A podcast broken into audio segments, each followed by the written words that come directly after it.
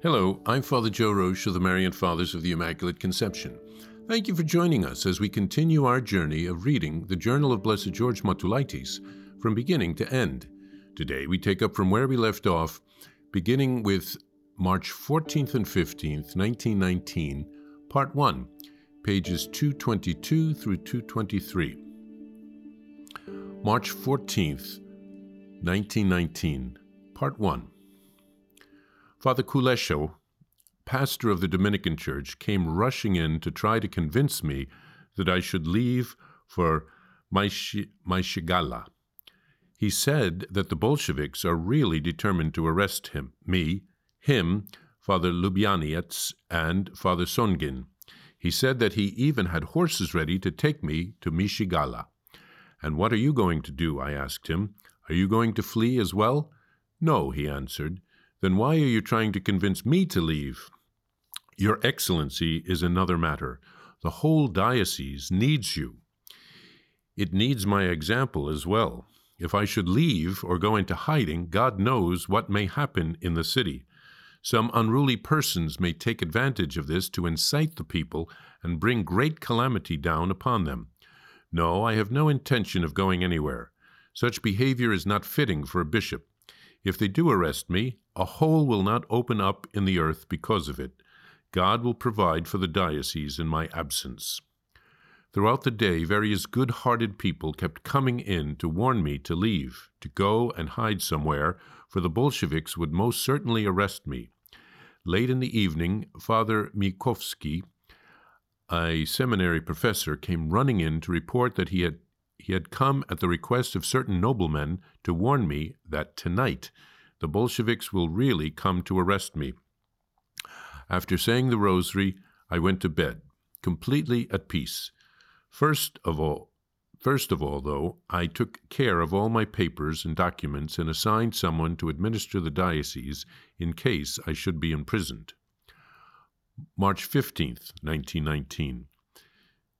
Two Lithuanian representatives came to report the ostensibly reliable news that on the 20th of this month the Lithuanian army would occupy Vilnius and to confer about how to receive and greet the victorious troops. They wanted me to participate in the festivities as well. They suggested the following order of ceremonies. First, they planned to greet the Lithuanian commander of the armed forces with bread and salt. Afterwards, everyone would proceed to the cathedral. They asked me if I would agree to celebrate Mass, to address the people, and to give my blessing.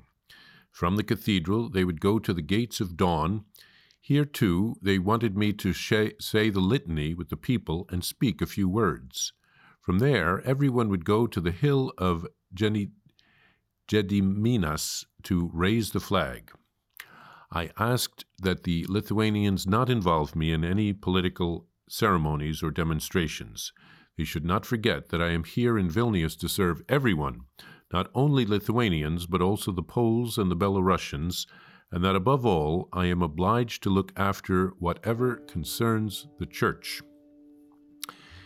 In this first entry, Blessed George writes of a priest trying to convince him to flee to a town which is 25 kilometers or about 15 miles from Vilnius. In this way, he can avoid being arrested by the Bolsheviks. They also want to arrest three other priests. Blessed George says that the diocese needs his example. Uh, he is afraid the city will crumble into chaos without his reassuring, stable presence. He doesn't want a riot to start. A bishop is a shepherd who belongs with his flock. If he is arrested, he trusts that God will look after the flock. Many others also tried to convince him to leave and to hide. News arrived that he would be arrested that night. Blessed George said his rosary and went to bed at peace. He believed that he was doing God's will. He did put things in order in case he was arrested. In the beginning of the next entry, Blessed George writes of receiving news that the Lithuanian army would be occupying Vilnius within the week. They wanted Blessed George to participate in the victory celebration and the welcoming rite. They asked Blessed George to celebrate Mass in the cathedral. They then wanted a procession and uh, a prayer and a few words at the shrine of Our Lady of Mercy. Blessed George asked not to be involved in any political ceremonies or demonstrations.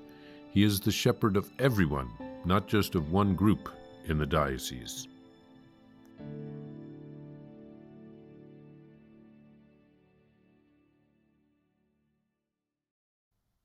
Need a miracle?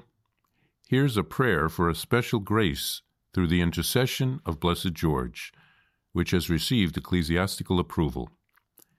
In the name of the Father, and of the Son, and of the Holy Spirit, Amen. O God, our Lord and Father, you surround us always by your care. Receive our humble petition, and through the intercession of Blessed George, who suffered so much for your glory and for the increase of your kingdom here on earth, grant me the grace, and here mention your intention, for which I ask you with confidence, promising to live from now on with greater fidelity to your commandments. Amen. Our Father, who art in heaven, hallowed be thy name. Thy kingdom come, thy will be done, on earth as it is in heaven. Give us this day our daily bread, and forgive us our trespasses, as we forgive those who trespass against us. And lead us not into temptation, but deliver us from evil. Amen. Hail Mary, full of grace, the Lord is with thee. Blessed art thou among women, and blessed is the fruit of thy womb, Jesus. Holy Mary, Mother of God, pray for us sinners, now and at the hour of our death. Amen. Glory be to the Father, and to the Son, and to the Holy Spirit, as it was in the beginning, is now, and ever shall be, world without end. Amen. To receive a Blessed George prayer card, or to report graces received through the intercession of Blessed George, please visit us at thedivinemercy.org slash journal. That's thedivinemercy.org slash Journal. Blessed George, pray for us. Jesus, I trust in you. Please follow or subscribe to this podcast to receive the latest episodes and updates. If you have been blessed by this podcast, I invite you to leave a review. Reviews greatly improve our podcast ranking and will help spread this podcast to other people throughout the world. Thank you, and God bless you. Are you a Marian helper? Join our Spiritual Benefit Society and start sharing in the graces of all the daily masses, prayers, and good works of Marian priests and brothers all over the world.